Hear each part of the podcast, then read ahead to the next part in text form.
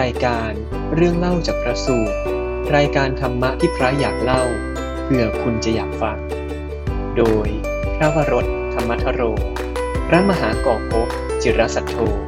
และพระมหาธีรพงศ์อุตตโม จะมาร่วมหยิบยกพระสูตรมาสนทนาอย่างเป็นกันเอง ตามแบบฉบับของพระ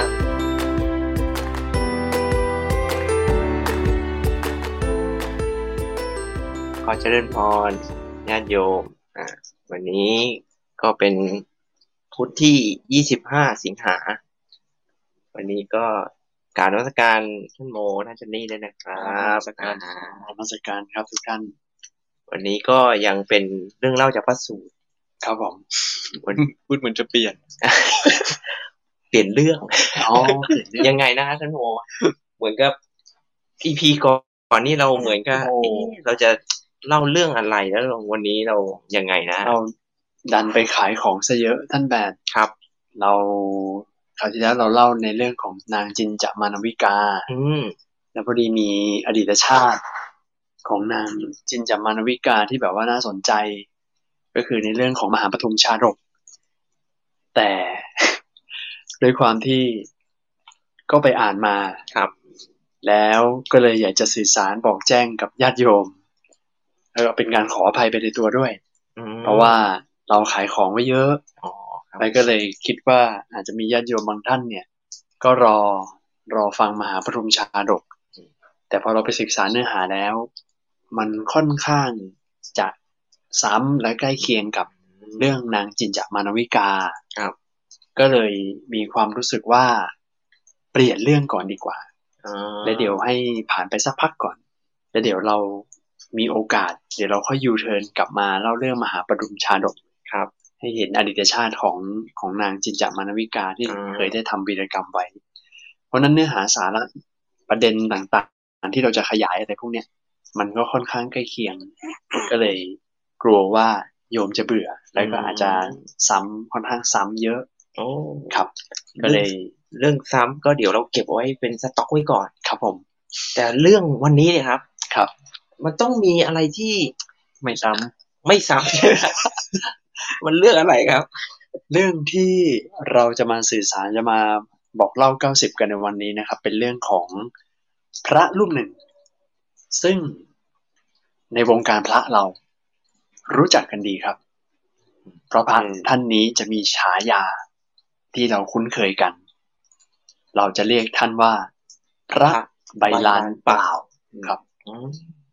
พระใบลานเปล่านี้เป็นเรื่องของพระที่ชื่อว่าพระโปธิละนะครับ พระโปธิละ ในเรื่องนี้นั้นก็อยู่ในอัตถกถาขุททกนิกายคาถาธรรมบทนะครับ ก็ขออนุญาตเล่าเรื่องพระโปธิละเลยด้วยกันนะครับว่า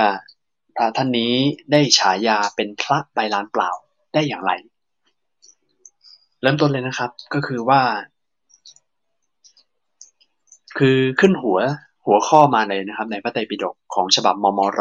ที่แปลมาเนี่ย ขึ้นหัวข้อไว้เลยว่า รู้มาก แต่เอาตัวไม่รอด อืม ก็เข้ากับสุภาษิตไทยเรา ที่เรียกว่า ความรู้ท่วมหัว เอาตัวไม่รอดนั่นเอง อืม นะครับ ครับ เรื่องนี้เป็นตัวอย่างดีเลยฮะแต่จะเอาตัวไม่รอดอย่างไรก็เชิญชวนคุณโยมได้ติดตามรับฟังกัน ต่อจากนี้ไป พระโพธิละเนี่ยนะฮะเป็นผู้ทรงพระไตรปิฎกในศาสนาของพระพุทธเจ้ามาทั้งหมด ผมไม่ทายกี่พระองค์ละเจ็ดพระองค์ครับ มีให้ถ่ายด้วย ทายยังไงก็ถูกว่าอ่านมาแล้ว เออ ครับ คือคือท่านเป็นผู้ทรงพระไตรปิฎกในศาสนาของพระพุทธเจ้าเนี่ย คือพระพุทธเจ้าเนี่ยเจ็ดองค์แล้วอ่ะ อืม ท่านนะเป็นผู้ทรงพระไตรปิฎกมาทุกทุกยุคทุกสมัยนะครับ เป็นพระที่บอกธรรมะแก่พระภิกษุห้าร้อยรูป แต่พระศาสดาครับ พระสมณโคดมสมัยเราเนี่ย มีความดำริว่าภิกษุรูปนี้ไม่มีความคิดแม้นิดเดียวที่จะสลัดตนออกจากทุกข์ อืม เราจะทำให้เธอเกิดความสังเวช สังเวชอีกแล้ว สังเวชอีกแล้ว ทบทวนสักนิดหนึ่งความหมายของคาว่าสังเวชนะครับท่านแบบครับ ครับ ก็สังเวชนี่ก็ให้เข้าใจกันว่ามันเป็นความสลดแบบให้ให้ฉุกคิดอะฮะ อืม มันอาจจะเหมือนดาวลงหน่อย แต่ว่ามันจะทำให้เราคุ้นคิดกลับมามีสำนึกมีสติขึ้น อ่า มันไม่ใช่เป็นการเศร้าโศกเสียใจ ครับ หรือทุกข์ระทมสลดสังเวชอย่างนั้นไม่ใช่ฮะ ครับ ครับ โอเค มันกระตุ้น อืม กระตุ้นให้กลับมาดำรงชีวิตด้วยความไม่ประมาท อืม เออ แน่นอนฮะ คือคือจากจากคำว่าพระโพธิละเป็นผู้ทรงพระไตรปิฎกเนี่ย ก็จากคำคำนี้ก็ดูเหมือนชัดเจนนะฮะ ว่าอันนี้เป็นเป็นเป็นชั้นอัตถกถาจริง ๆ ที่ขยาย ครับ ถูกไหมฮะท่านจันนี่ ครับ เพราะว่าถ้าเกิดใช้คาว่า เป็นผู้ทรงพระไตรปิฎกอะคือ เข้าใจว่าในสมัยพุทธกาลเนี่ยยังไม่ ยัง มี ไม่ได้เรียกคำนี้ อ่า ยังไม่ได้ เวลา เรียก เรียกใน ครับ พุทธศาสนาก็เรียกธรรมวินัย ครับ พระไตรปิฎกที่เป็นวินัยปิฎกสุตตันตปิฎกอภิธรรมปิฎกก็เพิ่งมาแยกทีหลังไงอืมเพราะฉะนั้นพูดอย่างเงี้ย บอกว่าเป็นผู้ทรงพระไตรปิฎกในศาสนาของพระพุทธเจ้าเจ็ดพระองค์ ก็เป็นอัตถกถาอธิบายขยายความ ให้เราเข้าใจว่าท่านเนี่ยโอ้โหคือเรียนมาหมดแล้วล่ะ พุทธพจน์ทุกอย่างเนี่ยรู้หมดแหละ โอ้โหความจำเลิศ ถ้าเกิดทรงพระไตรปิฎกได้ เอออ อย่างนี้ได้ไหมฮะเขาเป็นแบบคน มีความรู้ ความรู้ มีความรู้ อืม คือลองคิดดูสิว่าพระเราเนี่ยแค่ทรงพระปาติโมกข์อะ อืม ก็ยากแล้วนะ ใช่ใช่ คือก็แทบ ใช่ จะไม่ค่อยมีพระท่องปาติโมกข์กันแล้วนะ ที่สวด227 ข้อทุกวันพระใหญ่อะ อืม แต่นี่ทรงพระไตรปิฎกคือทั้งสามตะกร้า โอ้ อื โห ม จะขนาดไหนนะฮะ ซึ่งซึ่งในยุคปัจจุบันนี้มีมีไหมฮะ มี มี มีมีพระที่ทรงพระไตรปิฎกไหมฮะ มีที่พม่า พม่า พม่าเขาก็ยังเรียกว่าไงอ่ะ เขายังมีการทวนกัน เออ สอบกันเลยนะฮะ ใช่ใช่ อืม ก็ยังทำกันอยู่ที่พม่าก็เรียกว่ามีความเพียรสูงมากเหมือนกันนะ อืม มันเป็นอะไรที่แบบ คือแค่เราจำหนังสือหน้าหนึ่งอ่ะจำเป๊ะๆอ่ะ ครับ เออ มันยังแบบทวนแล้วทวนอีกอ่ะยากอ่ะอันนี้โหจำมันเข้าไปสามหมื่นไอแปดหมื่นสี่พันพระธรรมขันธ์นะ แล้วแบบ โอ้โห พยัญชนะสระอะไรต้องไม่ผิดเพี้ยนเลยนะครับ ใช่ เพราะว่ามันแบบพุทธพจน์นี่แหมมัน เคย อะไร เคยได้ยินว่าข้อสอบเหมือนกับแบบสอบปากเปล่าอ่ะ แล้วก็อาจารย์ก็จะยก เหมือนแบบยกส่วนหนึ่ง จุดหนึ่งขึ้นมาในพระไตรปิฎกอ่ะ ยกขึ้นมา แล้วให้ต่อให้ได้ โอ้โห อะไรอย่างเงี้ยนะ เหมือนต้อง เคยได้ รู้ ยิ เล น ย อย่างนั้นนะ ต้องรู้ว่าอยู่ตรงไหนตรงไหนเลย อะไรอย่างนั้นก็ว่า โอ้ย ก็ยากถือว่าโหโหดมากคนที่ทำได้ขนาดนั้นเนี่ย ความศรัทธานี่ต้องเป็นเลิศแหละ ความเพียรก็เป็นเลิศแหละ อื อื ม มสุดยอด ดูท่านแบทสนใจนะฮะ อ่า ทรงพระไตรปิฎกไปพม่าไหมครับ เอาแค่ปันโมกข์ก่อนนะปันโมกข์นะ ครับผมงั้นขอขอโอกาสต่อเลยนะครับ ครับ เนี่ยเนี่ยฮะพิพระพุทธเจ้าก็เลยดำริว่าเอะพิสุรูปนี้เนี่ยไม่มีความคิดแม้แต่นิดเดียวเลยนะ ที่จะออกจากความทุกข์อ่ะ ก็เลยจะถามวิธีที่จะทำให้พระรูปนี้เนี่ยเกิดความสังเวชนะครับแต่พอตั้งแต่นั้นมาเนี่ย ทุกครั้งเวลาที่พระโพธิละมาเข้าเฝ้าพระพุทธเจ้า พระพุทธเจ้าจะพูดอย่างนี้กับท่านนะฮะว่า อ้าวมาเถอะคุณไปลานเปล่า นั่งก่อนคุณไปลานเปล่า เอ้าวไปเหรอ ไปแล้วเหรอคุณไปลานเปล่า ทักแบบนี้ตลอดเวลาครับ ทุกครั้งที่เจอ โอ้โหเราเป็นถึงอาจารย์ขนาดนี้ เป็นอาจารย์บอกทำพิสุห้าร้อยรูปส่งพระไตรปิฎกมาเจ็ดพระพุทธเจ้าแล้วนะ เจอองค์นี้ พูดกับเราอย่างนี้อะ พระไปลานเปล่า ช่วยขยายหน่อยได้ไหมครับว่าคำว่าพระใบลานเปล่าในยหมายถึงยังไง ผมว่ามันน่าจะเกี่ยวกับคำว่าใบลานเปล่านี่มันเป็น เป็นเหมือนกับใบลานก็รู้อยู่แล้วว่าเป็นตัวที่บันทึก เอ่อข้อความหรือพระไตรปิฎกอะไรเงี้ย แต่ แต่มันเป็นแค่ได้แค่จดจำแต่ว่าในตัวเนี่ยไม่มีสภาวะอะไรในนั้นเลยอ่ะ คือคือคือถ้าเป็นในอดีตเนี่ยเขาบันทึก อืม พระคัมภีร์บันทึกตัวอักษร ใช่ ลงไปในใบลานถูกไหมฮะ อืม แต่นี่แบบว่า คือคืออุปมาอุประมาณเหมือนแบบเหมือนคุณเป็นแค่ใบกระดาษเปล่าอ่ะ อืม เป็นแค่กระดาษเปล่าที่ไม่มีอะไรอ่ะ อืม ก็กระแทกดีเหมือนกันนะฮะ คือใบลานเวลา เราดูอะถ้ายังไม่เปิดอะ ฮะ อืมอืม ก็จะรู้สึกว่าขลังศักดิ์สิทธิ์แล้วมีของ อืม เวลาเนี่ยมีของ าาอ่า ใช่ไหมถ้าเปิดมาต้องเจออะไรบางอย่างที่ให้ความรู้ให้อะไรเราอะ ครับ แต่เนี่ยเปรียบเหมือนว่าเปิดมาแล้วเป็นของว่างเปล่า เป็นใบลานที่ไม่ได้ให้อะไรแก่คนคนเลยอะไรอย่างเงี้ย เหมือนไร้ประโยชน์เลยนะ ก็นะฮะก็เนี่ยฮะหรือว่าแม้แม้แม้แต่เวลาที่พระเถระรูปนี้ลุกออกไปเนี่ย ก็ตัดว่าอ้าวคุณไปลานป่าไปแล้วนะครับ พระโพธิละ พอได้ยินแบบนี้บ่อยๆเข้า ก็คิดว่าหูเราเนี่ยนะ เป็นผู้ทรงพระเตปิฎกพร้อมทั้งอัตถกถา สอนธรรมะแก่ภิกษุต้องห้าร้อยรูปสิบแปดคณะใหญ่ แต่ขนาดนี้แล้วเนี่ย พระศาสดาก็ยังตัดเรียกเราบ่อยๆ ว่าคุณไปลานเปล่า พระศาสดาตัดเรียกอย่างนี้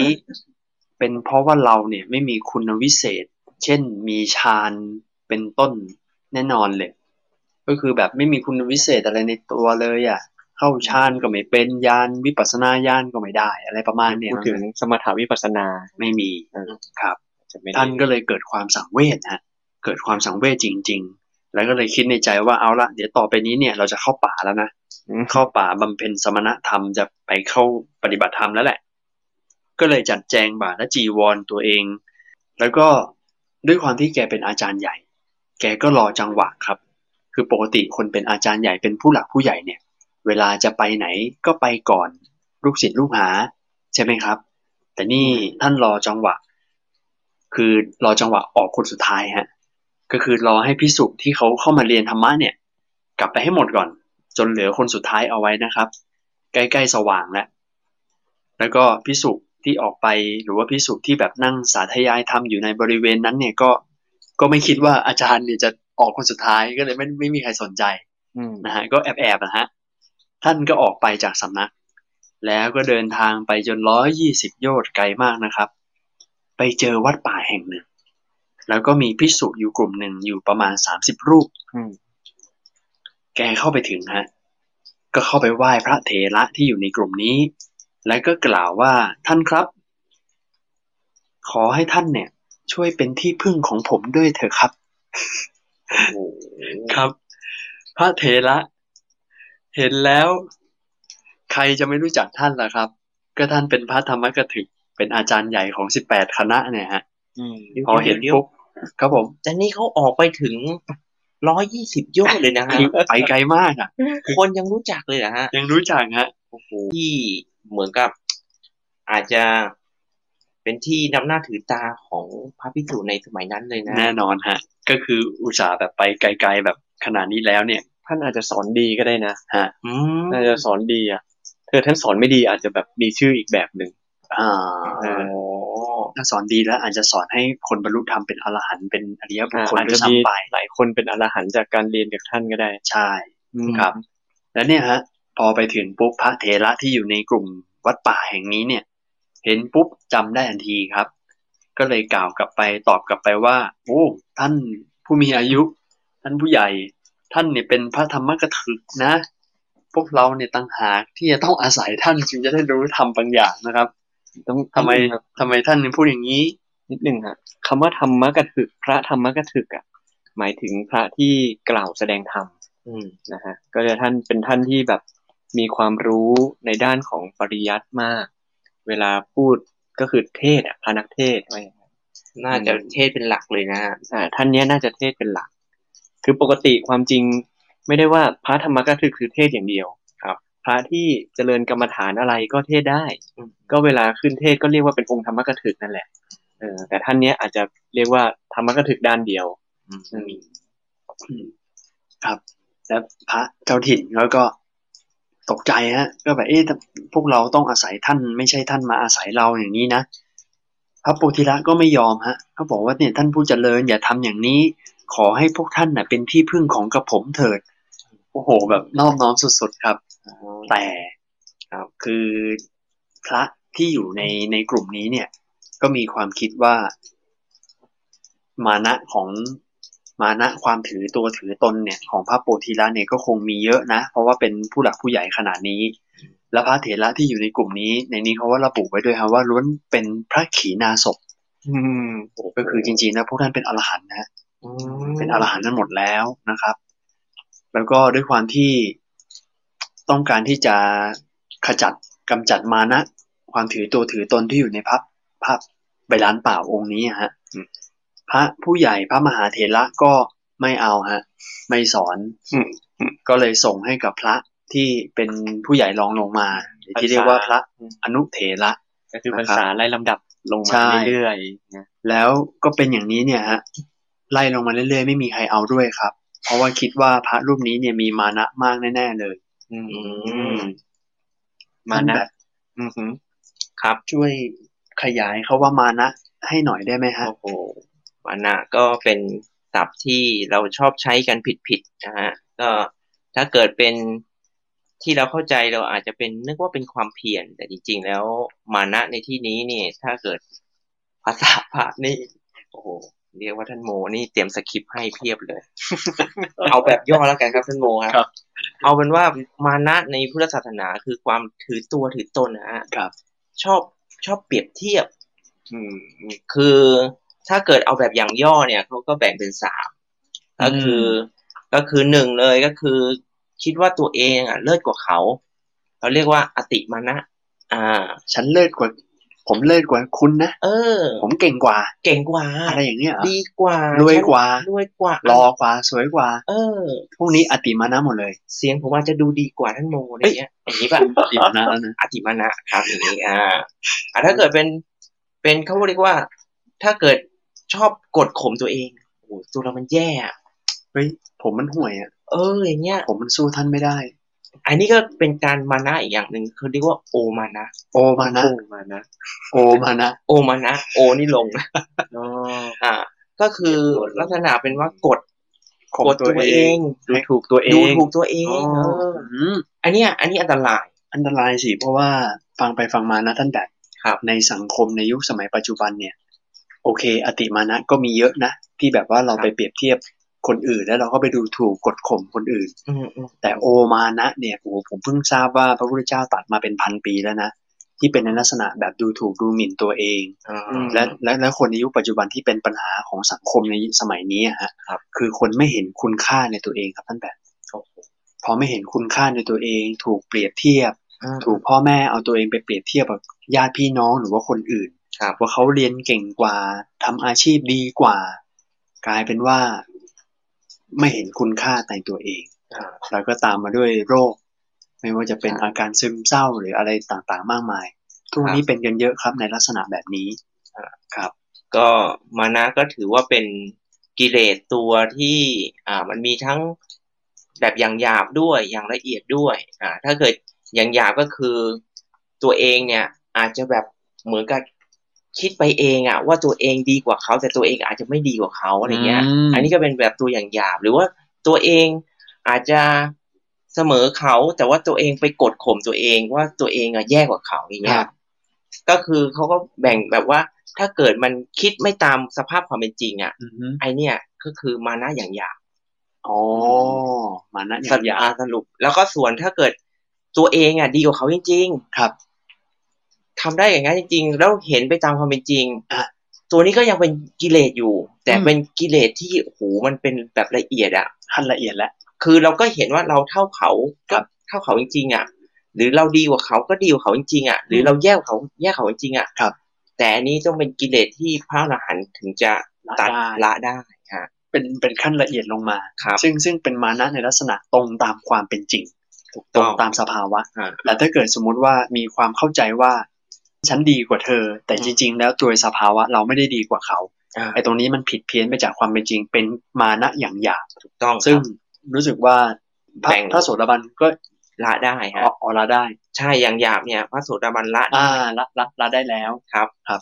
ก็ แต่แต่ อ แค่เหลือติดติดตรงละเอียดเท่านั้น ตัว เอ ละ ง เอียด ครับผม นั่นเอง แต่ถ้าพระอรหันต์นี่ละได้หมดเลย ใช่ครับ โอเค ขอบคุณมากครับ สรุปแล้วมานะคือ มานะคือความถือตัวถือตนฮะ เปรียบเทียบเราเขา ใช่ใช่ สำคัญตนว่าเป็นนั่นเป็นนี่ อืม นะครับ โอเค สำคัญคือเปรียบเทียบ ใช่ มีการเปรียบเทียบ เปรียบเปรียบเทียบ อืม ขอบคุณท่านแบทมากครับโอ้เข้าใจกระจ่างแจ้งเลย แต่ก็แน่นอนฮะ พระในกลุ่มนี้เนี่ยที่อยู่วัดป่าแม้ว่าท่านเป็นอรหันต์นะฮะแต่ไม่มีใครเอาด้วยครับ ก็เลยโยนฮะ โยนไปโยนมา ไม่มีใครรับครับ ท้ายที่สุดโยนไปตกกับใครรู้ไหมครับ ครับ สามเณรอายุเจ็ดขวบครับ โอ้โหจะรู้เรื่องเหรอครับเนี่ย เอากันขนาดนั้นนะฮะ และสามเณรเจ็ดขวบเนี่ยเขาระบุว่าเป็นผู้บวชใหม่กว่าทุกรูปในกลุ่มนี้ด้วยนะ อืม และกำลังนั่งเย็บผ้าอยู่ในเวลากลางวันด้วย พระเถระทั้งหลายกำจัดมานะของท่านด้วยวิธีเนี่ยแหละ ส่งไปหาสามเณรเจ็ดขวบครับ แต่ช็อตเนี่ย ฮะ ท่านโปธิละเนี่ยท่านก็เต็มที่นะ ครับ ท่านเข้าไปหาพระสามสิบรูปอะ อืม นั่งไล่ทีละรูปทีละรูปท่านก็ไม่เอาไม่เอาโดนปฏิเสธสามสิบครั้งอะ เออเออเอ โอ้ อ แม่ความจริงคนเราโดนสองสามครั้งก็น่าจะแบบ อืม มีความแบบเลิกอะ ฮะ อยากจะเลิกเหมือนกันนะครับ แหม โดนทั้งสามสิบที เดินมาตั้งร้อยยี่สิบโยชน์จะให้ตีกลับก็ใช่ย่อยใช่ไหมฮะ ไม่บางทีไม่ตีกลับว่าไปสำนักอื่นก็มี อ๋อครับ ไงเออ แต่นี่ท่านก็แบบเออเอาทุกคนในนี้ก่อน แต่ผมว่าพระขีณาสพน่าจะรู้อ่ะ เลยใช้วิธีแบบปัดเลี่ยง ปัดเลี่ยงแล้วลองทดสอบดูว่าเขายังมีมานะอยู่หรือเปล่าอะไรเงี้ย ก็ไม่แน่ แต่แต่ในนี้ก็ระบุว่าคือเป็นอุบายในการที่จะ อืม กำจัดมานะของพระรูปนี้ เพราะว่าโอ้โหพระรูปนี้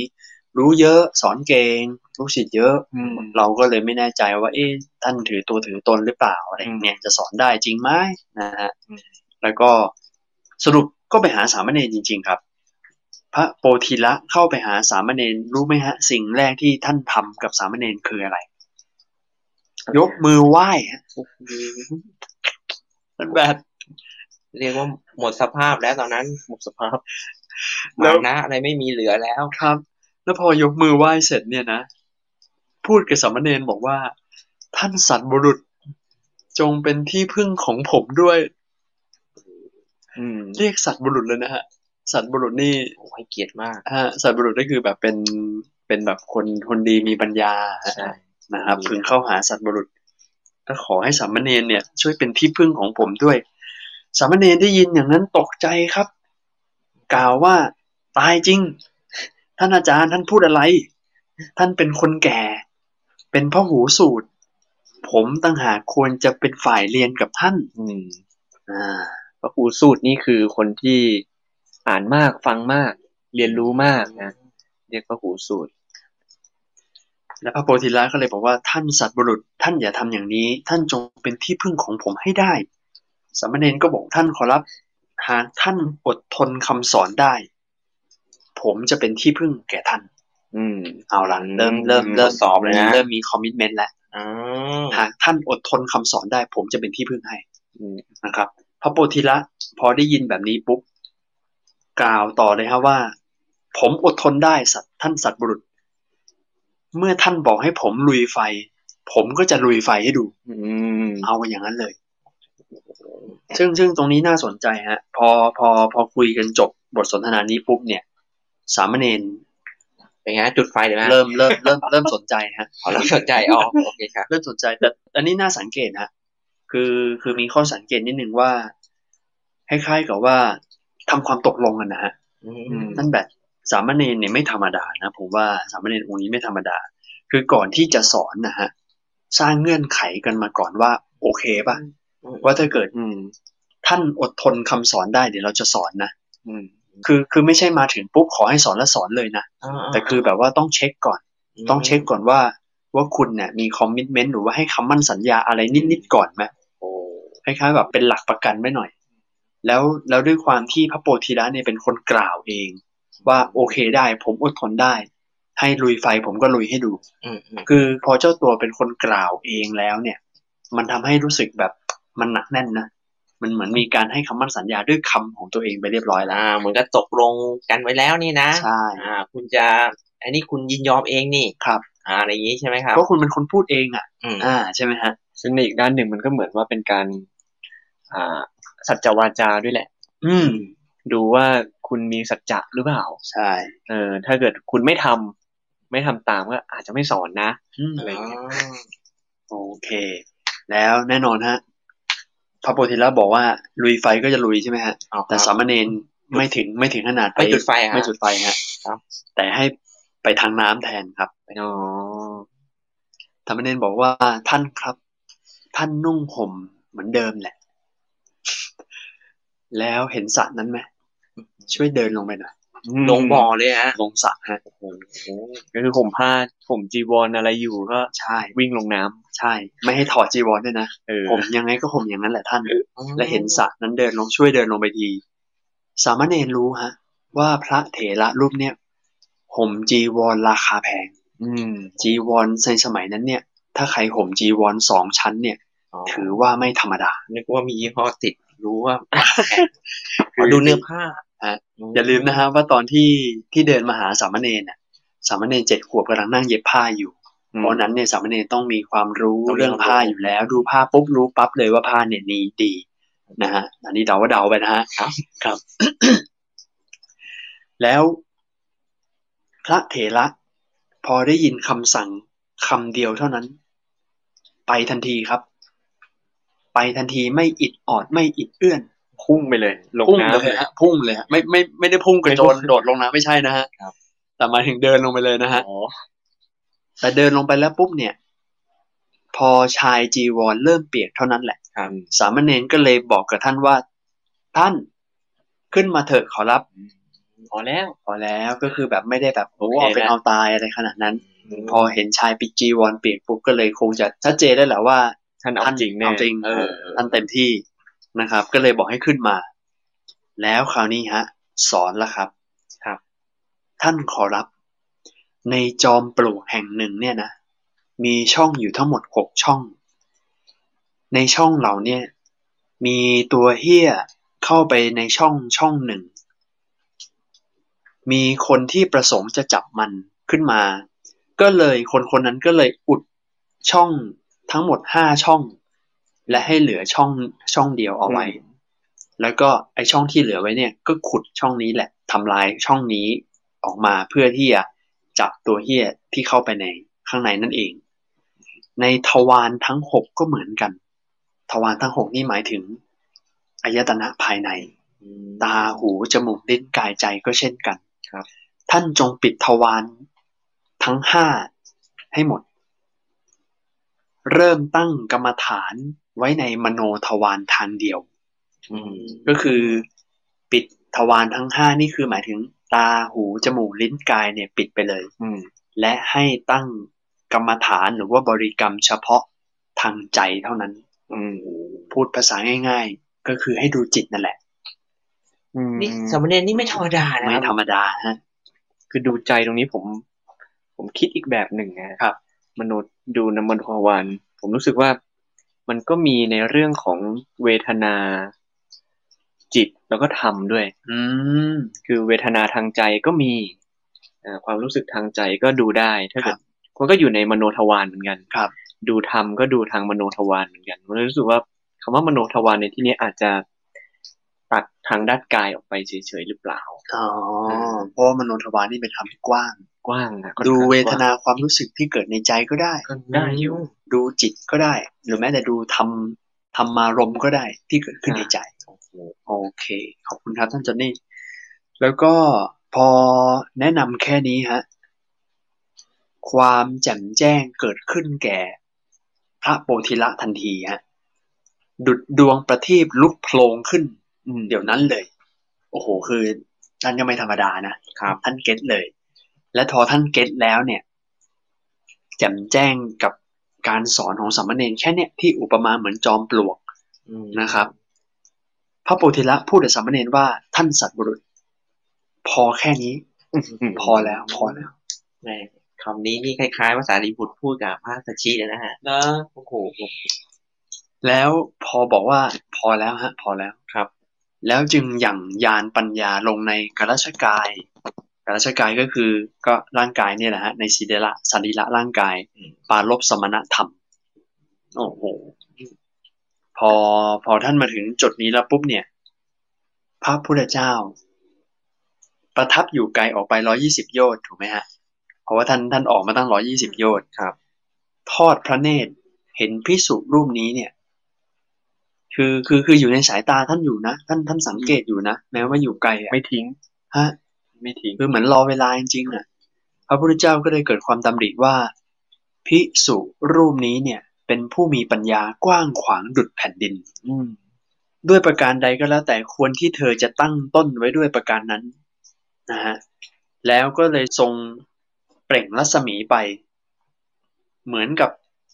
อยู่ต่อหน้าเลย ครับ แล้วก็เลยตัดพระคาถาว่า ปัญญาย่อมเกิดเพราะการประกอบแล ปัญญาเสื่อมไปเพราะการไม่ประกอบ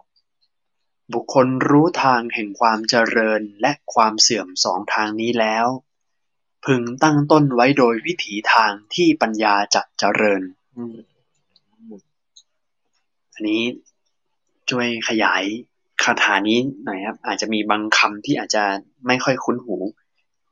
ปัญญาย่อมเกิดเพราะการประกอบ อืม ยังไงครับท่าน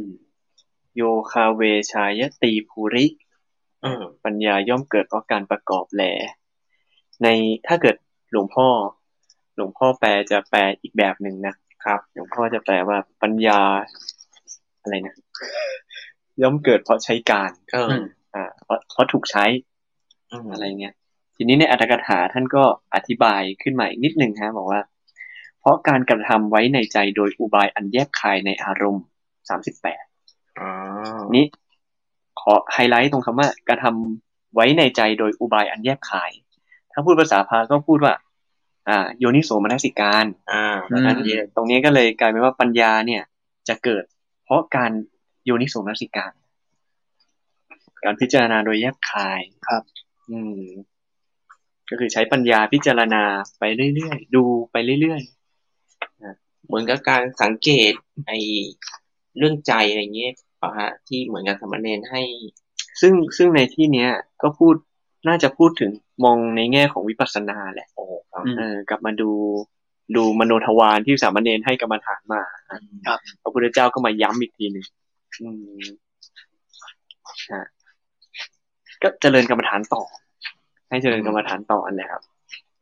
พิจารณาโดยแยบคาย อืม นะฮะก็ถ้าจากคาถานี้แล้วเนี่ยก็คือปัญญาเนี่ยจะเกิดขึ้นเนี่ยต้องมีโยนิโสมนสิการนะ ต้องพิจารณาโดยแยบคายด้วยนะ ไม่ใช่ว่า คือเรียนทำเล่าเรียนทำพูดเก่งสอนเก่ง แต่คือไม่เคยน้อมเข้าสู่ใจ อืม ไม่เคยพิจารณาในใจโดยแยบคายเนี่ยก็ไม่รู้เรื่องนะ ก็ไม่ไม่เข้าถึงความจริงอันสูงสุดอ่ะ ก็ได้แต่ท่องปลาปลาปลาเป็นนกแก้วนกขุนทองไป อืม อะไรอย่างเนี้ยฮะ ซึ่งพระพุทธเจ้า อ่ะ เวลาท่านมาตรัสคาถา ถ้าเกิดย้อนกลับไปนิดหนึ่งที่พระพุทธเจ้าดำริท่านดำริว่าภิกษุนั้นเป็นผู้มีปัญญากว้างขวางดุจแผ่นดิน ใช่ไหมฮะ ครับ เวลาท่านตรัสท่านก็จะใช้เนี่ยความเป็นเอกลักษณ์ของพระรูปนั้นๆนะเวลาท่านท่านไปตัดกับรูปไหนๆอ่ะ อืม ท่านจะยกความเป็นเอกลักษณ์รูปนั้นๆมา ครับ มาตรัส อย่างเงี้ยคำว่าแผ่นดินเนี่ย คือถ้าภาษาบาลีตรงนี้ก็ใช้คำว่าภูริ อืม อืม อ่าภูริภูท่านก็เอาคำว่าภูริอ่ะมาโยงอยู่ในในคาถาด้วยเออเพื่อบ่งบอกถึงพระรูปเนี้ยที่แบบหูปัญญากว้าง อืม ขวางเสมอกับแผ่นดินเลย ใช้คำว่าโยคาเว ทรงพระไตร ชา ปิ ย ฎก ตีภูริ อืม อ่าฮะนั้นโหไปดูคาถาพุทธเจ้าจะท่านก็จะแบบตรัสให้มันสอดคล้องอยู่กับสถานการณ์อยู่กับบริบทตลอดเวลาเหมือนกัน ครับ อืม ให้เหมาะกับคนคนนั้นนะครับ แล้วก็ครับปัญญาย่อมเกิดขึ้น เพราะต้องโยนิโสมนสิการ พิจารณาในใจโดยแยบคาย และปัญญาก็เสื่อมไปเพราะการไม่โยนิโสมนสิการเช่นกัน นั้นตรงข้ามกับโยนิโสมนสิการ อื มันก็คือ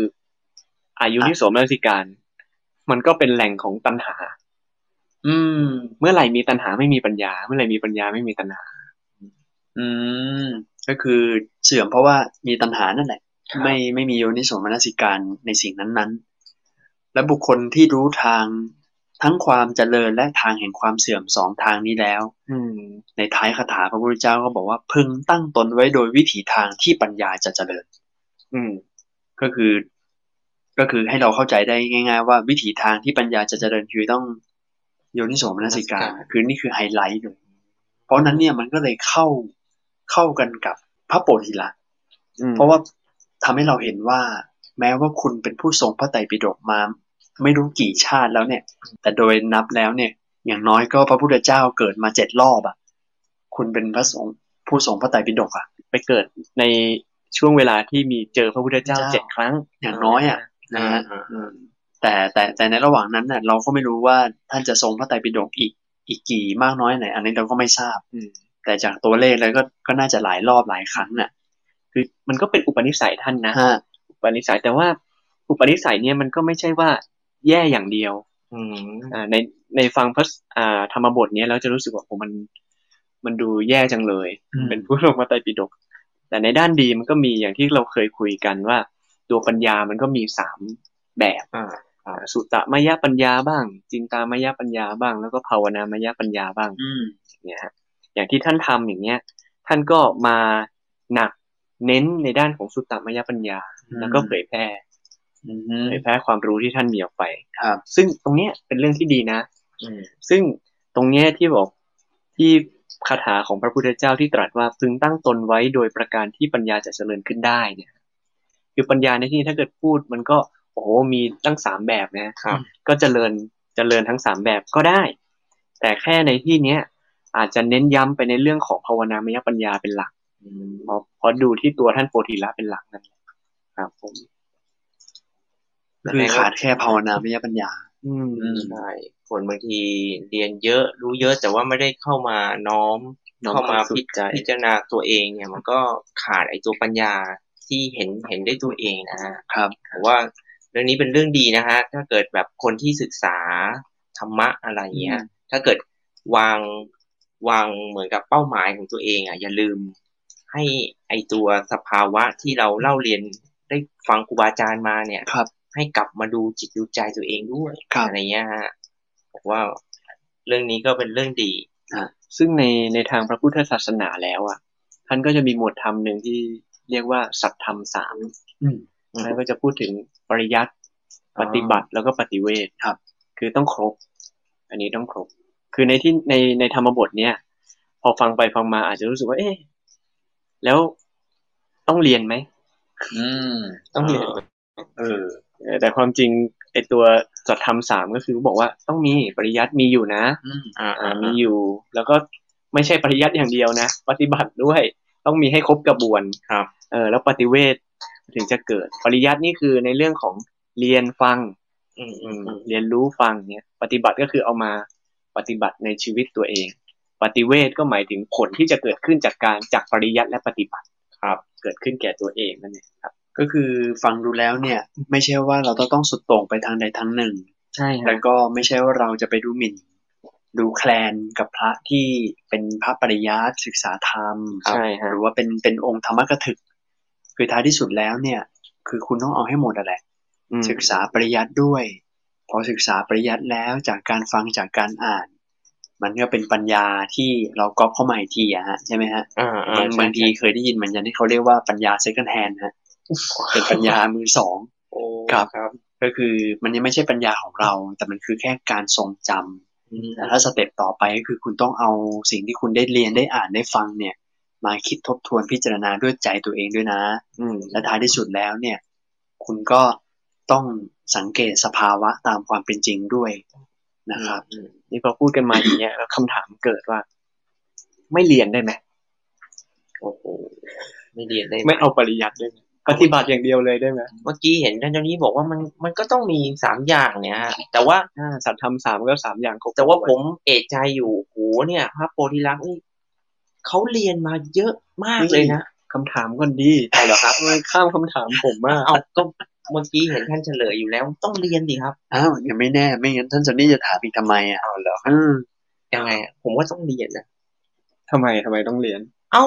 ถ้าไม่ไม่เรียนแล้วมันจะเอาอะไรไปปฏิบัติล่ะครับนี่ อ่าเออ ใช่ไหม นะ แล้วมันจะไปปฏิบัติยังไงอะไม่เรียนอะ อืม ไม่ใช่อยู่ๆแล้วแบบมีใครมาแบบมาแววหูใส่เรา มันก็ มันก็เหมือนกับ มันต้องมีปริยัติบ้างอะอ่ะ ถ้าเกิดเป็นผมผมในความคิดส่วนตัวนะ เออเออ เราจะไปเข้าปงเข้าป่าเนี่ย มันไม่มี อ่า คาทงคาถาบริกรรมเลยแล้วจะไปนั่งนับหินนับหอยมันจะไป เดี๋ยวจะกลายเป็นลัทธิอะไรนะ จะดีได้ก็ช่างช่างมันอะไรอย่างนี้ อืมอืม ครับ ซึ่งซึ่งซึ่งตัวปริยัติมันก็ต้องมี อ่า แต่ว่ามีขนาดไหน เออเออเออ มีขนาดไหน คือเอาจริงเอาเอาอย่างว่าอย่างพระ สายกรรมฐานนะครับ บางทีท่านจะไม่ได้เน้นปริยัติแต่มีปริยัตินะ อืม การที่ท่านเรียนกรรมฐาน อย่างเนี้ยอย่างอย่างสามเณรสอนโพธิละอ่ะท่านโพธิละเนี่ย ครับ สามเณรสอนให้ดูมโนทวารอย่างเดียวอะ โอ้ ก็นี่แหละ ก็เนี่ยแหละ ป ป ริ ริ ยั ยั ติ ติแล้แล้ว ว ใช่ไหม ใช่ กำลังชี้บอกเลยว่า ให้ดู ใช่ ดูอะไรด้วยนะ โอ้ อืมก็ปริยัติก็มี ครับ เอ่ออย่างที่ท่านแบดว่าไม่งั้นอะไรนับกลิ่นนับหอยอะไรเงี้ย มันก็ไม่ใช่ใช่ไหม ใช่ ไม่ใช่ มันจะเป็น ตอบ ม ไม่ นุษย์ ถูก ทำได้ยังไง อืม ครับ นี่แต่ก็ไม่ได้หมายความว่า เรียนเยอะไม่ดี อ่า เรียนเยอะก็ได้ ก็แล้วแต่คน อันนี้ผมก็มองมองเล่นๆของผมเองว่าอย่างท่านโปธิละอย่างเงี้ย ท่านอาจจะเป็นคนที่แบบอยากรู้อะ อ่า เออ อะไรก็ ใครบอกให้ไปปฏิบัติก็ไม่ปฏิบัติสักทีก็อยากรู้อยู่อะ อืม อะไรอย่างเงี้ยท่านก็แบบไปหาความรู้หาความรู้จนจุดหนึ่งเป็นอาจารย์ไป อืม เอออ ม ก็มีโอกาสเป็นไปได้ ครับ อืม ผมว่าลูกศิษย์เขาก็คงบรรลุน่าจะมีเยอะเหมือนกันนะครับ ก็น่าจะมี ถ้าเป็นไปได้ อืม แล้วก็แน่นอนฮะพอพระพุทธเจ้าได้ตรัดคาถานี้แล้วปุ๊บเนี่ย พระโปธิละหรือว่าที่เราเรียกว่าพระใบลานป่าตั้งแต่ต้นเนี่ยนะฮะก็บรรลุพระอรหันต์ โอ้โห อืม ครับผมก็คือสำเร็จการศึกษาจนได้ฮะ อ่า จากที่เป็นผู้ใสส่งพระไตรปิฎกมาเจ็ดพระพุทธเจ้าแล้ว ตอนนี้ นะ ใบลานไม่เปล่าแล้ว ไม่เปล่าแล้วเต็มแล้วแต่น่าสังเกตนะพอคุยถึงพระสูตรเนี่ยฮะย้อนกลับไปตอนแรกจำได้ไหมฮะว่า คือ คือที่พระพุทธเจ้าท่านได้ตรัดบอกว่าพิสูจน์นี้เนี่ยไม่มีความคิดแม้แต่นิดเดียวที่จะสลัดตนออกจากทุกข์เลยว่าตรงนี้ผมรู้สึกว่าเป็นตัวไฮไลท์หนึ่งที่น่าสังเกตเหมือนกันนะก็คือว่าต่อให้เราแบบโอ้มีความสุขกับการอ่านพระไตรปิฎกอ่านคัมภีร์เยอะแยะมากมายขนาดไหนเนี่ย แต่ถ้าเกิดจิตของเราไม่เคยคิดที่จะพ้นทุกข์อ่ะ อืม แบบอารมณ์แบบไม่อยากจะทุกข์อีกแล้ว ไม่อยากจะกลับมาเกิดแล้วอะไรอย่างเนี้ย ถ้าไม่มีความคิดในเชิงแบบนี้เลยเนี่ย มันเหมือนแบบมันก็ไม่มีเหตุที่เราจะไปภาวนาหรือว่าจะทำให้เกิดปัญญาอย่างรู้ ในขั้นที่ลึกซึ้งขึ้นไปอ่ะ โอ้โหแล้วไอ้ตรงพอพอพูดถึงพระรูปเนี้ย ฮะ กลับมาคิดถึงตัวเราด้วยอ่ะ ครับ โอ้ครับเหมือนเราอย่างเราเป็นผ้า โอกาสที่กิเลสจะกระทบในใจเราน้อยนะ อือฮึ แล้วยิ่งแบบเวลาเจอญาติโยมญาติโยมก็เห็นพระแบบพูดดีสอนดีก็นึกว่า เออท่านคงเจริญสภาวะดีมั้งอะไรเงี้ย อืม มันทำให้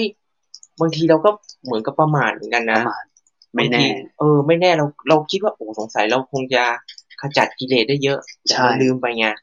ไอตัวเนี่ย ตัณหามานะทิฏฐิเนี่ยมัน เต็มเลย เต็มเลย เพราะฉะนั้นเนี่ยอันนี้ผมว่าผมว่าจากตัวอย่างนี้เป็นเป็นเรื่องที่ดีนะ เพราะว่ามันไม่ได้ทำให้เราเนี่ย ไปหลงงมงาย ไปหลงเขาเรียกว่าศรัทธาสุดโต่งปักใจเชื่อไปเลยอะ่ะเพราะว่าในยุคสมัยนี้มันก็มีพระหลายรูปแบบพระที่เป็นผู้ปริยัติเป็นผู้สอน เป็นองค์ธรรมกถึงเนี่ยก็มีเยอะแยะในยุคสมัยนี้เหมือนกันดังนั้นเนี่ยก็เป็นเป็นข้อคิดที่ทำให้โยมอย่าอย่าเพิ่งไปด่วนสรุปอะไร ว่าแบบโอ้พระที่เราเคารพที่แบบว่าเทศเก่งสอนเก่งอะไรเงี้ยก็อาจจะไม่ได้หมายความว่าท่านแบบภาวนาก็ได้นะ ท่านก็อ่านหนังสือแล้วก็มีความสุข มี อืม ฉันทะกับการเผยแผ่ทำให้กับผู้คนเท่านั้นน่ะ ท่านก็ไม่ได้คิดอยากจะออกจากทุกข์อะไร อันนี้ก็เป็นรูปแบบหนึ่ง ครับ นะฮะ เพราะฉะนั้นคือมันมองได้สองแง่ คือมองในแง่ที่แบบว่า อย่าไปปักใจเชื่อว่าโอ้ใครใครที่แบบว่ารู้หมดตอบได้ทุกอย่างนี่ เราก็ไปด่วนยกให้ท่านเป็นผู้วิเศษ อืม หรือว่าเป็นอรหันต์ไปเลย อันนี้ก็อย่าพึ่ง แล้วก็อย่างหนึ่งก็อย่าได้ดูแคลน ว่าพระ อ่า ที่แบบว่าเป็นผู้ทรงปริยัติพระธรรมกถึก อย่าจะไปดูแทะแคลนท่านว่าเออเนี่ยโอ้ท่าน ท่านเรียนเยอะท่านไม่ได้ปฏิบัติอะไรเงี้ยเพราะว่าคือมีฮะในใน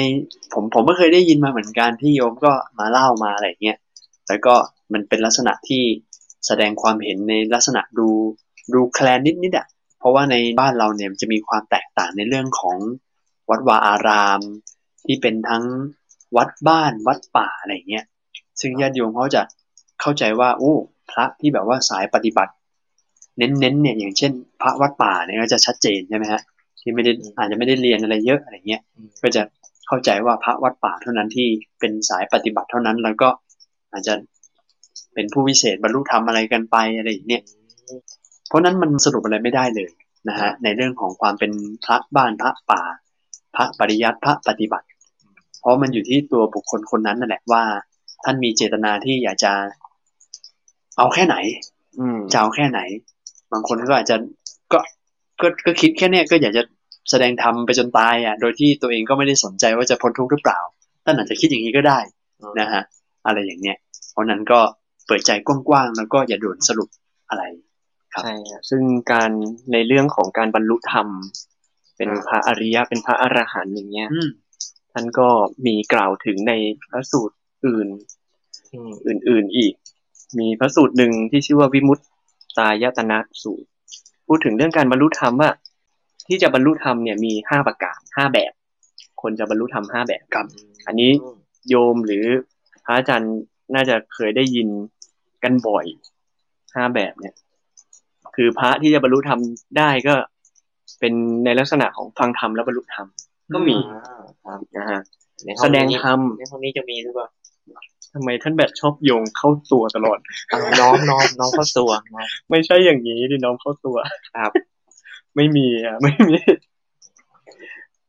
อ๋อเออ อันแรกคือฟังธรรมแล้วบรรลุธรรม ครับ อืม อ่ะอันที่สองคือ แสดงธรรมแล้วก็บรรลุธรรมได้เหมือนกัน โอ้โหอ่ะแสดงธรรมอยู่ก็สามารถบรรลุธรรมได้ครับนะครับ อันที่สามก็พูดถึงท่านบอกว่าสาธยายธรรมแล้วบรรลุธรรม ครับ คำว่าสาธยายนี่ตอนหลังเราอาจจะพูดถึงการสวดมนต์ อ๋อ การสวด ไม่เหมือนไม่เหมือนการแสดง ไม่เหมือนแสดง สวดมนต์ท่องมนต์ เอ่อท่องแต่ผมสำหรับผมรู้สึกว่ามันคือการท่อง มันคือการท่องพุทธพจน์อะไรอย่างเงี้ยหรือเทระคาถาอย่างเงี้ยฮะให้เราเข้าใจความหมายนั้นๆเลยนะอืม อันที่สี่คือ อ่า พิจารณาธรรม อ่า ลองใคร่ครวญท อืมธรรมวิจัย อะไรอย่างเงี้ยฮะตึกตองใคร่ควรทำเหล่านั้น ส่วนอันที่ห้าก็คือปฏิบัติ อ่า อาจจะเป็นในเรื่องของสมถะทำสมาธิแล้วก็ต่อวิปัสสนา ำครับ หรือแม้แต่จะเป็นในเรื่องของวิปัสสนาล้วนๆก็ตาม ครับ อะไรเงี้ยฮะ โอ้ ก็คือมีห้าแบบ คนที่จะบรรลุธรรม ม ก็จะบรรลุธรรมด้วยห้าแบบเนี้แหละ อืม ฟังธรรม แสดงธรรม ท่องท่องมนต์นะฮะ อ๋อ วิวิจัยธรรมวิจัย พิจารณาธรรมแล้วก็ปฏิบัติธรรม อืม นะฮะแต่ว่าตัวไฮไลท์อ่ะ ไม่ใช่ห้าอันนี้ อ้าว คือห้าอันเนี้ยคือคนเราบรรลุธรรมไม่พ้นห้าอันนี้หรอก อันเนี้ยมันก็จะเป็นตัวที่ไปย้ำของท่านโมอีกทีหนึ่งเหมือนกันว่าครับ อย่าไปดูถูก อืม พระธรรมกถึกก็บรรลุธรรมได้ อืม พระปฏิบัติธรรมก็บรรลุธรรมได้ ครับ พระไม่แสดงธรรมไม่เป็นธรรมกถึก ไม่ไปเน้นในทางปฏิบัติธรรม อืม แต่นั่งท่องอยู่ นั่งอยู่ในกุฏิเงียบๆคนเดียวไม่มีใครรู้ไม่มีใครเห็น เออ อาจจะ ก็บรรลุธรรม บรรลุธรรมได้ ได้ อะไรอย่างเงี้ย คืออ ม ก็ไปย้ำตรงนั้นฮะ ครับ แต่ว่าคือการบรรลุธรรมก็ไม่พ้นห้าแบบนี้ คือห้าแบบเนี้ยอาจจะเป็นสำหรับผมอาจจะมองว่าเป็นตัวบ่งบอกว่า ใครๆก็มีศักยภาพในการบรรลุธรรม แม้แต่ญาติโยมเองที่ฟังธรรม ใช่ พระคุณเจ้า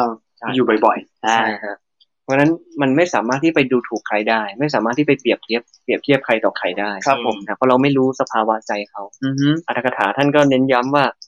ในการฟังธรรมหรือแสดงธรรมหรืออะไรก็ตามเนี่ย ครับ ทั้งห้าแบบเนี้ยคือ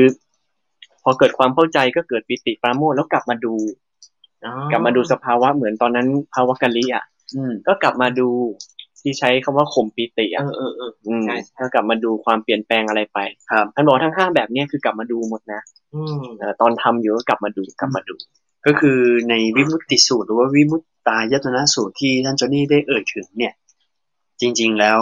ทั้งห้าแบบเนี่ยของการบรรลุธรรมเนี่ยมีหลักเดียวกันหมดเลย ใช่ คือคือทุกห้าข้อเนี่ยจะถูกขึ้นต้นว่าพิสุเนี่ยเป็นผู้ไม่ประมาทมีความเพียรมีใจเด็ดเดี่ยวมั่นคงอยู่ ครับ ซึ่งตรงเนี้ยซึ่งตรงเนี้ยคือไฮไลท์คือผมว่าห้าแบบห้าแบบเนี้ยที่พูดไปทั้งห้าประการห้าแบบ การบรรลุธรรมห้าแบบอาจจะสำหรับผมอาจจะไม่ใช่ไฮไลท์ ใช่ เพราะว่ามันคือแนวทางของการบรรลุธรรมว่ามีกี่แบบ อ่า เท่านั้นเอง ซึ่งก็ไม่ได้จำเป็นที่จะต้องรู้ด้วยซ้ำเพราะ ใช่ คุณจะบรรลุแบบไหนก็ได้ แค่มีเหตุ เหตุในการบรรลุแล้วก็กลับมาดูตัวเอง ครับ แต่ว่าที่สำคัญจริง ๆ คือที่ท่านหมวดพูดเมื่อกี้ คือเหตุให้จิตของภิกษุ ผู้ไม่ประมาท ครับ มีความเพียร อุทิศกายและใจอยู่ อืม ที่ยังไม่หลุดพ้นย่อมหลุดพ้นอัศวะที่ยังไม่สิ้นไปย่อมถึงความสิ้นไป ครับ อ่าหรือเธอย่อมบรรลุธรรมอันเป็นแดนเกษมจากโยคะอันยอดเยี่ยม ครับ ที่ยังไม่ได้บรรลุเพราะฉะนั้นคุณสมบัติตรงเนี้ยที่ผมรู้สึกว่าตรงเนี้ยไฮไลท์แหละ อืม มีความไม่ประมาท อืม มีความเพียรแล้วก็มีความอุทิศกายและใจ อืม ที่จะมุ่งปฏิบัติเพื่อหลุดพ้น อ่า อย่างที่ท่านโพธิละตอนแรกยังไม่มี ใช่ อืม เพราะที่พระพุทธเจ้าตำริว่าพิสูจน์รูปนี้ไม่มีความคิดแม้นิดเดียวที่จะสลัดตนออกจากความทุกข์ ครับ เพราะนั้นเนี่ยพอไปเชื่อมกับวิมุตติสูตรแล้วปุ๊บอะ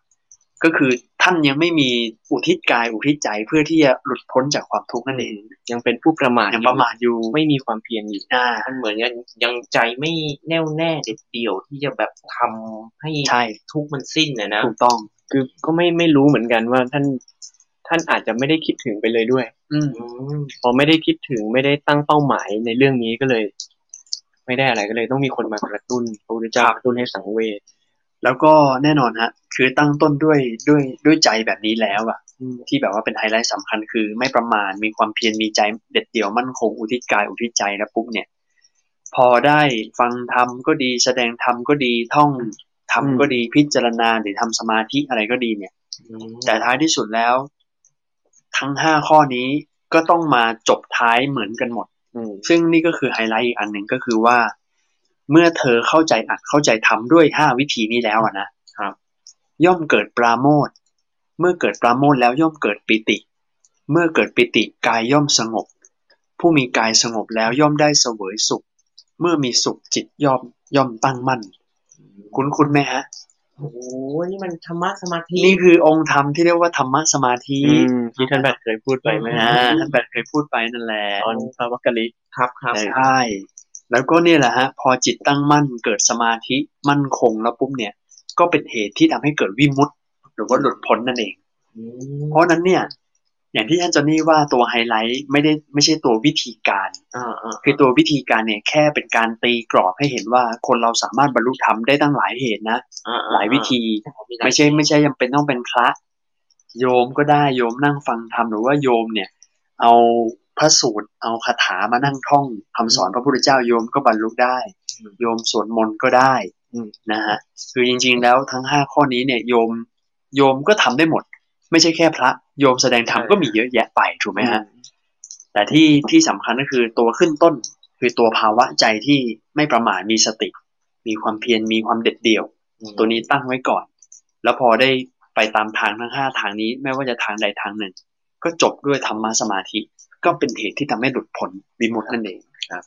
แล้วก็อีกเรื่องหนึ่งที่จะเสริมจากพระสูตรนี้ฮะ ครับ คือ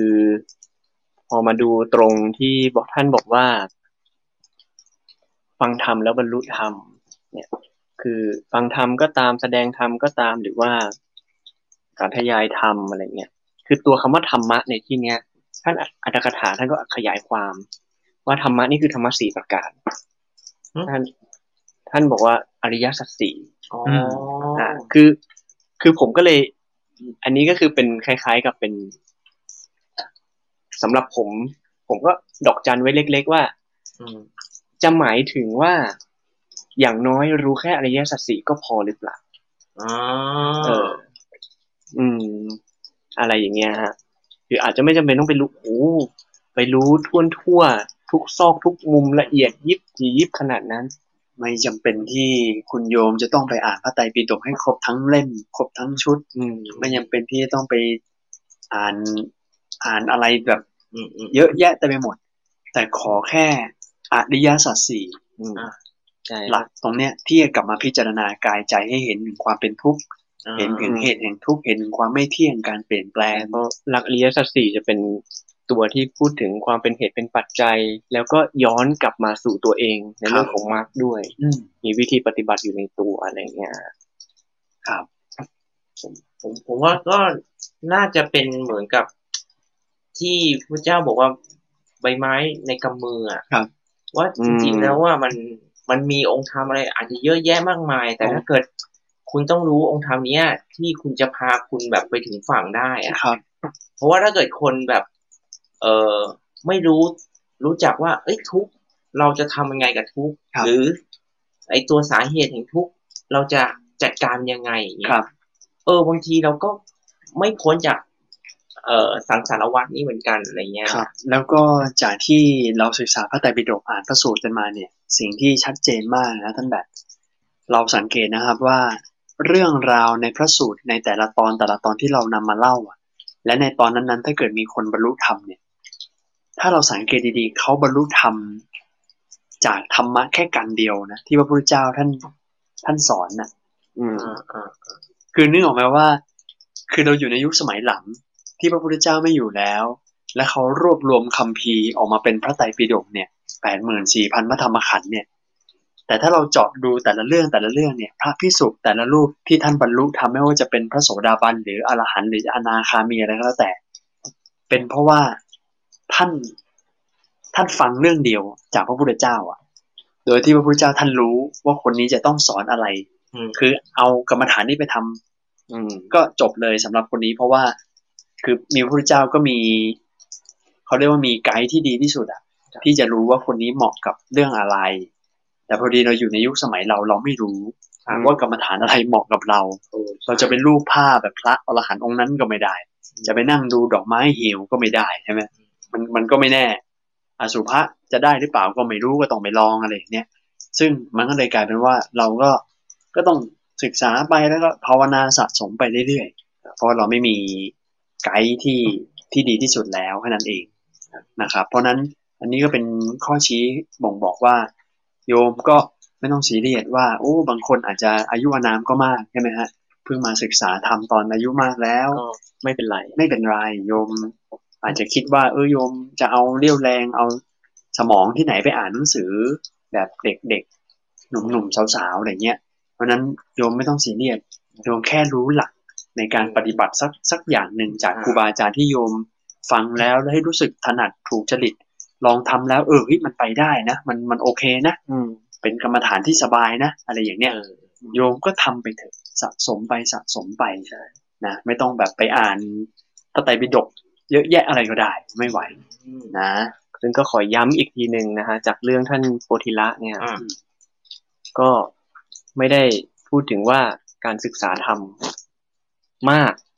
ไม่ดี อืม อ่าครับอย่างที่คุยกันมาอ้าวเราศึกษาแล้วก็ย้อนกลับมาเข้าตัวแล้วบรรลุธรรมอาจจะอย่างน้อยที่สุดอาจจะพูดถึงอริยสัจสี่อะไรอย่างเงี้ย ครับ อ่า ก็บรรลุธรรมได้ แต่ว่ามันก็เกิดจากการปฏิบัติการที่เรามุ่งเน้นไปในด้านนั้น ซึ่งในอีกด้านหนึ่งท่านที่ศึกษาพระไตรปิฎกอย่างท่านโพธิละอย่างเงี้ย อืม ตอนที่ท่านยังไม่บรรลุพระพุทธเจ้าก็ตรัสเรียกพระใบลานเปล่า ท่านก็สอนเยอะ แต่หลังจากท่านที่หลังจากที่ท่านบรรลุแล้วอ่ะ ตัวท่านเองอ่ะ ผมมองว่าท่านมีอุปการะมากในพระพุทธศาสนา อืม อ่าอ่าอ่าอ่า พระอรหันต์รูปอื่นอาจจะสอน ไม่ได้ ดีได้ไม่เท่าท่าน ใช่ หรืออาจจะสอนไม่ได้เลย โใช่ใช่ใช่ อย่าลืมนะว่าท่านคือองค์ธรรมกถึกที่แบบว่าโด่งดังแล้วก็เป็นหลักมากเลยนะ ใช่ เพราะฉะนั้นหลังจากเนี้ยหลังจากที่ท่านบรรลุไปแล้วอ่ะ การสอนของท่านอ่ะ ผมว่าก็น่าจะ สุดขึ้น เออ อะไรอย่างนั้น แบบเห็นเห็นด้วยตัวเองแล้วอ่ะไม่ ใช่ ไม่ใช่เป็น ครบอ่ะ ครบรถอ่ะ ไม่ใช่เป็นสอง ความรู้มือสอง ใช่ไม่ใช่แบบ second hand เพราะฉะนั้น ความรู้อ่ะ คือในด้านที่คนที่ศึกษาธรรมะมาก ครับ ท่านก็มีอุปการะมากแก่คนอื่นได้เหมือนกัน อืม แต่ก็อย่าลืมว่ามีปริยัติแล้ว ก็ต้องย้อนกลับมาปฏิบัติเข้าสู่ตัวเองด้วยเหมือนกัน ครับผมอันนี้เห็นด้วยเลย แล้วก็เดี๋ยวก่อนที่จะจบพอดีมันมีอันนึงที่ผมแบบรู้สึกว่าผมได้ประโยชน์จากพระสูตรนี้ฮะอันนี้ขอขอพูดนิดหนึ่งในตอนท้ายคือคือผมดูลีลาของพระพุทธองค์แล้วอะท่าน สังเกตนะฮะว่า พระโพธิละเนี่ย คือคือหลาย ๆ พระสูตรที่เราอ่านมา พระพุทธเจ้าก็คล้ายๆ แบบพุ่งไปสอนโดยตรงใช่ไหมฮะ อ่าอ่า พุ่งไปปราบไม่ว่าจะโดยวิธีไหนแล้วก็ไปเน้นสอน แต่จริง ๆ แล้วอันนี้เนี่ย พระพุทธเจ้าแค่พูดจาที่เป็นลักษณะแบบทำให้เกิดความสังเวชอะกระตุกอะ อ่าก ก ระตุกให้คิดอะแบบ ให้คิด เออคล้ายๆ แบบว่า ผมผมว่าสำหรับพระที่ที่รู้เยอะสอนเยอะลูกศิษย์เพียบเนี่ย เจอบอกว่าใบลานเปล่านี่ผมว่าสะดุ้งนะผมว่าข้างในนี่คือสะเทือนนะ มันเรียนเราไปลานเปล่านี่คือแบบโอ้โห เหมือนแบบว่างเปล่าไม่มีอะไรเลยอะ่ะ แล้วพระพุทธองค์เนี่ยก็เลือกใช้วิธีเนี่ยคล้ายๆแบบสะกิดอะ่ะ สะกิดกระตุ้นเตือนเบาไปเรื่อยๆค่อยๆสะกิดไปเรื่อยๆจนจนพระโพธิละเกิดความสังเวชแล้วแกแกไปหาเอง แกไปหาความรู้หรือว่าไปหาคนสอนเอง แกไม่มาหาพระพุทธเจ้าด้วยนะ โอ้ใช่ใช่ใช่ แกก็เดินออกไปร้อย เผล ยี่สิอบ นี่ ใช่ ที่บรรลุนี่อาจจะเป็นเพราะสามเณรให้กรรมฐาน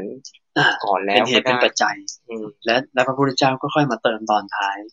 ซึ่งตรงเนี้ยที่ผมรู้สึกว่าผมชอบลีลาตรงเนี้ย มันทำให้ เรารู้สึกว่าเราเราสามารถนำแบบอย่างของท่านมาใช้ได้ เพราะว่าทุกวันนี้เนี่ยฮะแม้แต่ตัวเราเองที่เราเป็นพระ และเราก็อาจจะมีต้องสอนพระใหม่ หรือว่าบางที ผมเห็นญาติโยมหลายคนที่แบบว่าเกิดปัญหาว่าแบบอู้อยากจะสอนคนในบ้านตัวเองมากๆอะ อืมอืม แล้วก็กลายเป็นว่าพยายามไปยัดเยียดธรรมะ อืม แล้วก็ไปยัดเยียดว่าไปปฏิบัติธรรมไปอะไรอย่างเงี้ย แล้วหลาย ๆ เคสที่เจอมาก็เกิดปัญหาฮะ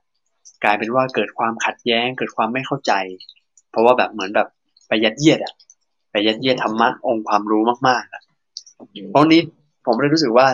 เราสามารถนำมาใช้ได้ด้วยที่แบบว่าเออต่อไปนี้เราไม่ต้องด่วนแบบไปยัดเยียดอะไรให้ใคร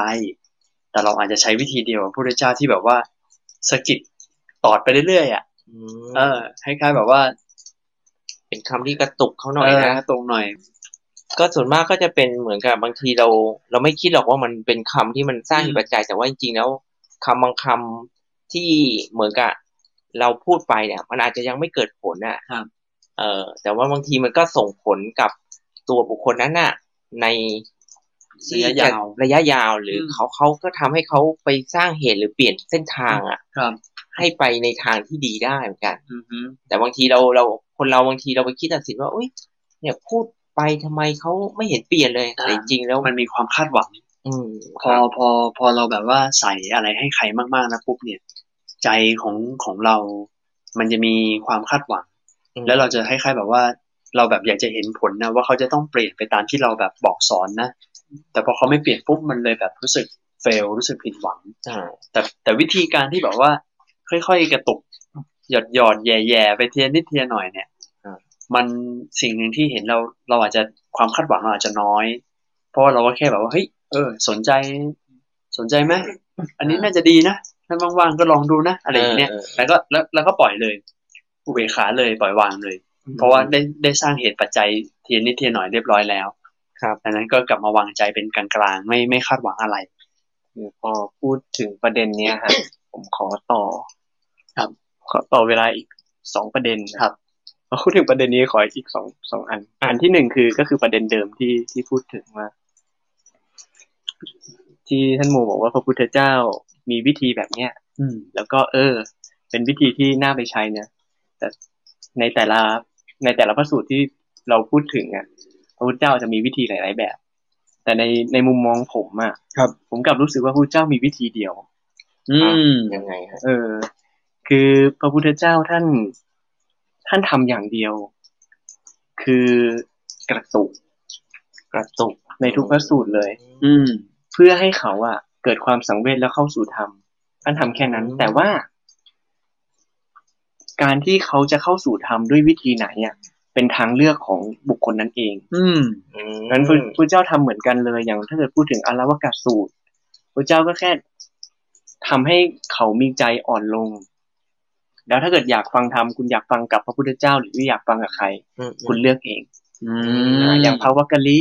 พระเจ้าก็กระตุกให้เกิดความสังเวช ครับ อ่า คุณอยากฟังธรรมกับใคร คุณเลือกเอง อืม ใช่ไหมฮะ อย่างเรื่องเนี้ย คุณอยากฟังธรรมกับใคร ก็เลือกเองท่านโพธิละเนี่ย อืม แต่ว่าพระพุทธเจ้าเวลากระตุกเสร็จเรียบร้อยอ่ะท่านไม่ปล่อย ติดตาม ท่านติดตามเหมือนพระสูตรเนี่ยท่านโพธิละท่านดูตลอด อืม ท่านติดตามผลงานนะ ใช่ใช่ ท่านติดตามผลงาน หรืออย่างมองพระวักกะลิพอเกิดความกระตุกแล้วพระวักกะลิไม่สังเวช อืม จะไปฆ่าตัวตายพระเจ้ายังติดตามอยู่ ตามไปตาม ตาม ช่วย ไปอ้าวคุณไม่ไปฟังธรรมจากคนอื่น ไม่มาฟังธรรมจากเรา อืม แต่ใจคุณพร้อมอ่ะ อือฮึ เราก็พุ่งไปแสดงธรรมให้คุณ ท่านก็พุ่งไปแสดงธรรมให้เขาเกิดดวงตาเห็นธรรมอะไรอย่างเงี้ย เลยครับ อะไร มากๆครับ ดูดูดูดูทรงแล้วตาแวบ ตา เลยนะ ตาปิ๊งเลยครับ ที่ ยังไง ที่ท่านโมพูดบอกว่า วางใจเป็นอุเบกขาแบบกระตุกอะ่ะ ฮะ เออพอท่าน ท่านจนนี่พูดถึงไอ้สองประเด็นเนี้ย ครับ มันมันเป็นการกระตุกแล้วก็ติดตามอ่ะ คือเราไม่ได้ปล่อยเขาอ่ะ ไม่ได้ปล่อยเลย ไม่ได้ปล่อยวาง ไม่ใช่อุเบกขาแบบทิ้งทิ้งเฉยเฉยแบบทิ้งกว้างไม่ใช่ เออเออผมผมผม อ่า ผมรู้แบบเออเห็นภาพชัด อ ขึ้ ยู่ น ในสายตาตลอดเวลา ครับครับ แต่ไม่เข้าไปแทรกแซงเยอะ อ่ารอรอจังหวะที่พ คื ร้ อ อม คือ ใช่ ดูอยู่ว่าเขายังอยู่ในทางหรือเปล่า อืมอืมอืม ถ้าไม่อยู่ในทางแล้วเอาคุณจะไปฆ่าตัวตาย เราก็ต้องไปทำให้เขาอยู่ในทางอืมแต่อย่างท่านโปธิละท่านยังอยู่ในทาง ท่านพุ่งเข้าหาพระอรหันต์นี่ อืม เออก็อ่ะปล่อย ปล่อยปล่อยแล้วไปต่อยอด อันนี้ คือเป็นประเด็นที่หนึ่งเพราะฉะนั้นผมมองว่า อุเบกขา อาจจะไม่ใช่ว่าไปกระตุกเสร็จแล้วก็อ่ะปล่อย ปล่อยเลยไม่ใช่ คือคุณจะความจริงคือคุณต้องอุเบกขาตลอดแหละ อืม อืมตอนที่คุณกำลังไปกระตุกคุณก็ต้องอุเบกขาด้วยนะ ตอนที่คุณกระตุกเสร็จแล้วคุณก็อุเบกขาด้วยนะ อืม ตอนคุณติดตามผลก็อุเบกขาด้วยนะ เออเนี่ยมันยากนะ อุเบกขาต้องคุมตลอดตลอดเวย์อืม แล้วก็อันนี้คือประเด็นที่หนึ่ง ประเด็นที่สองคือยกพระสูตรพระท่านโปธิละอย่างเงี้ยฮะ คือพอเราดูแล้วเนี่ย อ่า คนที่เมื่อกี้คุยกันว่าคนที่ทำให้ท่านโปธิละบรรลุธรรมอ่ะ ครับ อาจจะเป็นสามเณร เนน แล้วพระพุทธเจ้าก็มาต่อยอดอีก ครับ ทีเนี้ยพอพอคนเราเวลาเห็นทำอะไร เป็นคนสุดท้ายที่ทำสำเร็จ อือหือ เราจะยกเครดิตให้คนนั้นซะส่วนใหญ่ อืม อืม แต่ในความเป็นจริงแล้วอย่างท่านโปธิละอย่างเงี้ย จุดเริ่มต้น อือหือ ท่านจากเรื่องเนี้ย คือพระพุทธเจ้าเรียกท่านว่าใบลานเปล่า ใช่ อ่าอ่าอ่า มันมีความสืบเนื่อง ใช่ใช่ มีความต่อยอดไป เจ้า เรื่อน ยเป็คนเปิด ๆอ่า เพราะฉะนั้นความจริงผมเลยรู้สึกว่าควรจะยกเครดิตให้ทั้งหมด แม้กระทั่งพระอรหันต์สามสิบรูป ที่ป ที่ ฏิเสธ ที่ปฏิเสธท่านโพ ค่อยๆ ธิละอ่า ใช่ ลดมานะ คือถ้าเกิดไม่มีพระอรหันต์กลุ่มนี้นะ เออเออเออเออ ท่านอาจจะไม่ฟังสามเณรก็ได้ ใช่ อ่า คือแบบแค่ไปเริ่มสามเณรทีเดียวนี่ไม่ได้ อาจจะไม่ได้ก็ได้ เพราะฉะนั้นมันมันเหมือนแบบ อย่างคนเราเวลาดูนักร้องดูคนร้องเพลงเงี้ยวงดนตรีอะ ครับ เราก็จะรู้สึกว่าโอ้โหนักร้องคนนี้นี่สุดยอดเลย แต่ในความเป็นจริงคือ มันมีคนมือกลองมือเบสมือกีตาร์ อืม หรือแม้แต่โปรดิวเซอร์ คนคุมเครื่องเสียง โอ้โห คนแบ็กสเตจเต็มไปหมด ใช่ อะไรอย่างเงี้ยนั้นเครดิตมันเลยต้องยกให้หมด มันเป็น อืม มีความเป็นเหตุเป็นปัจจัยสืบเนื่องมาตลอดฮะ อื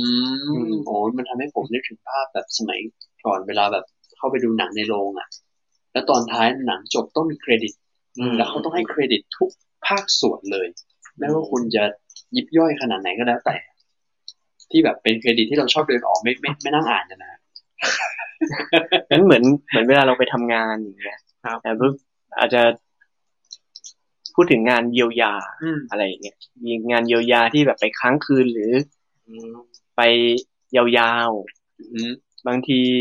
เราอาจจะเห็นว่า เออ คนแบบคลายจากความทุกข์ อืมฮึ ได้ตอนคุยกับใครสักคนหนึ่งในกลุ่ม โอ้ แต่ในความเป็นจริงคือ สุดท้ายะไร โอ้ เงี้ย โหมันร้อยเรียงอะไรมาเต็มไปหมดเลยอ่ะ อืม กว่าจะไปปลดความทุกข์ของคนคนหนึ่งได้ อันนี้ประจำเลยฮะ ถ้าเกิดเราอยู่ในกลุ่มที่พระทำงานจิตอาสาเยียวยา ความทุกข์ใจของคนเนี่ย อันนี้คือสิ่งที่ท่านโจนี่พูดเนี่ยเห็นภาพชัดเลย ผมเป็นบ่อยฮะ คนอื่นเขาคุย แล้วผมก็มาแอบมา เอาเครดิตตอนท้าย เอาเครดิต ใช่ จริงๆเขาปูมาให้แล้ว อืม นะฮะ ไอคนสุดท้ายก็ดูหลอกไป หรือ อ่ะ หรือแม้แต่ว่า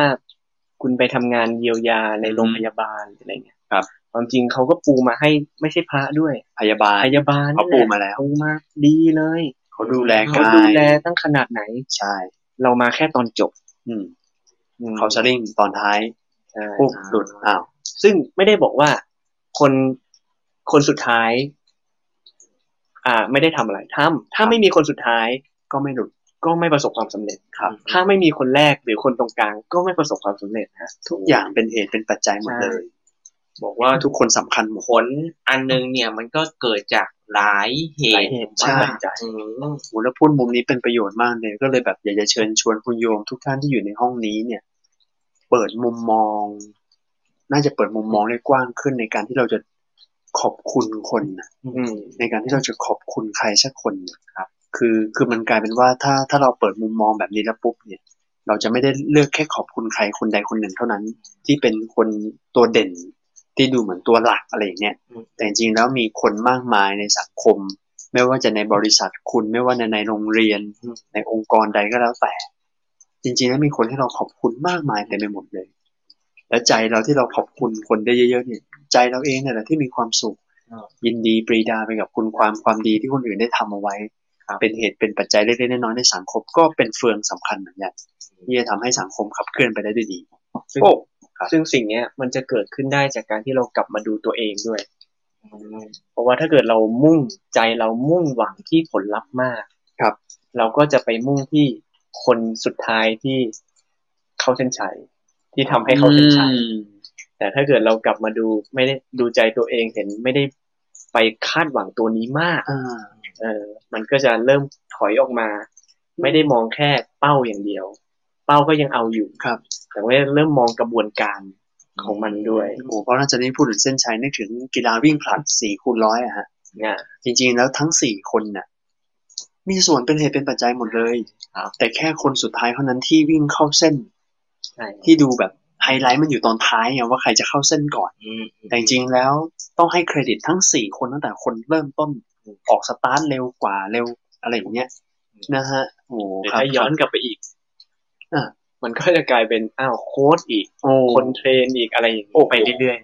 แม้กระทั่งกองเชียร์อะไรอย่างนี้อีกนะ อ้าวมีส่วนหมดเลยนะ ส่วนด ใช่ไหมฮะ ครับ ขอบโอ้โห ๆนี่คือความเป็นเหตุเป็นปัจจัยที่เราขยับออกมา ไม่มองเฉพาะจุดที่เราสนใจ ครับ อย่างที่เมื่อกี้ท่านแบบพูดถึงความเป็นเหตุเป็นปัจจัยว่า ผลเดียวมันไม่ได้เกิดจากเหตุเดียว อืม แต่คนเราเมื่อต้องการผล อืม มันเลยมองแค่เหตุเดียว อืม ว่าเหตุอะไรที่จะส่งผลนี้ ครับ เออมันก็ไปมองผลเดียวนั่นแหละ มันก็เลยทำให้เราแบบคับแคบในมุมมอง อืม โอ้โห วันนี้นี่ เต็มที่ลึก โอ้ ซึ้ง โหลึกซึ้ง ลึก ข ซึ้ง ยา ชอย บชอ นี่ บชอบค ผ รับ มรู้สึกว่ากลับมาว่าโอ้โห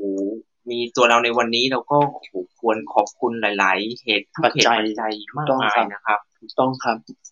โอ้ขอบคุณมากเลยแล้วก็เวลาอาจจะล่วงเลยมาสิบนาทีก็ต้องขออภัยคุณโยมด้วยนะพอดีก็ดู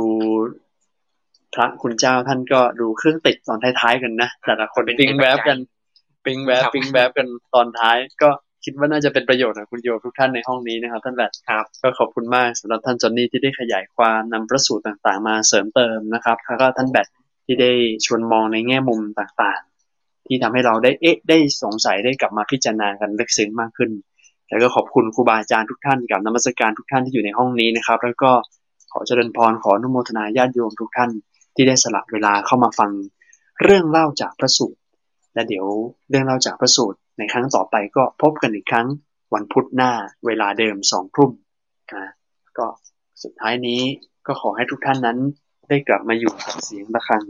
หนึ่งเสียงะระฆัง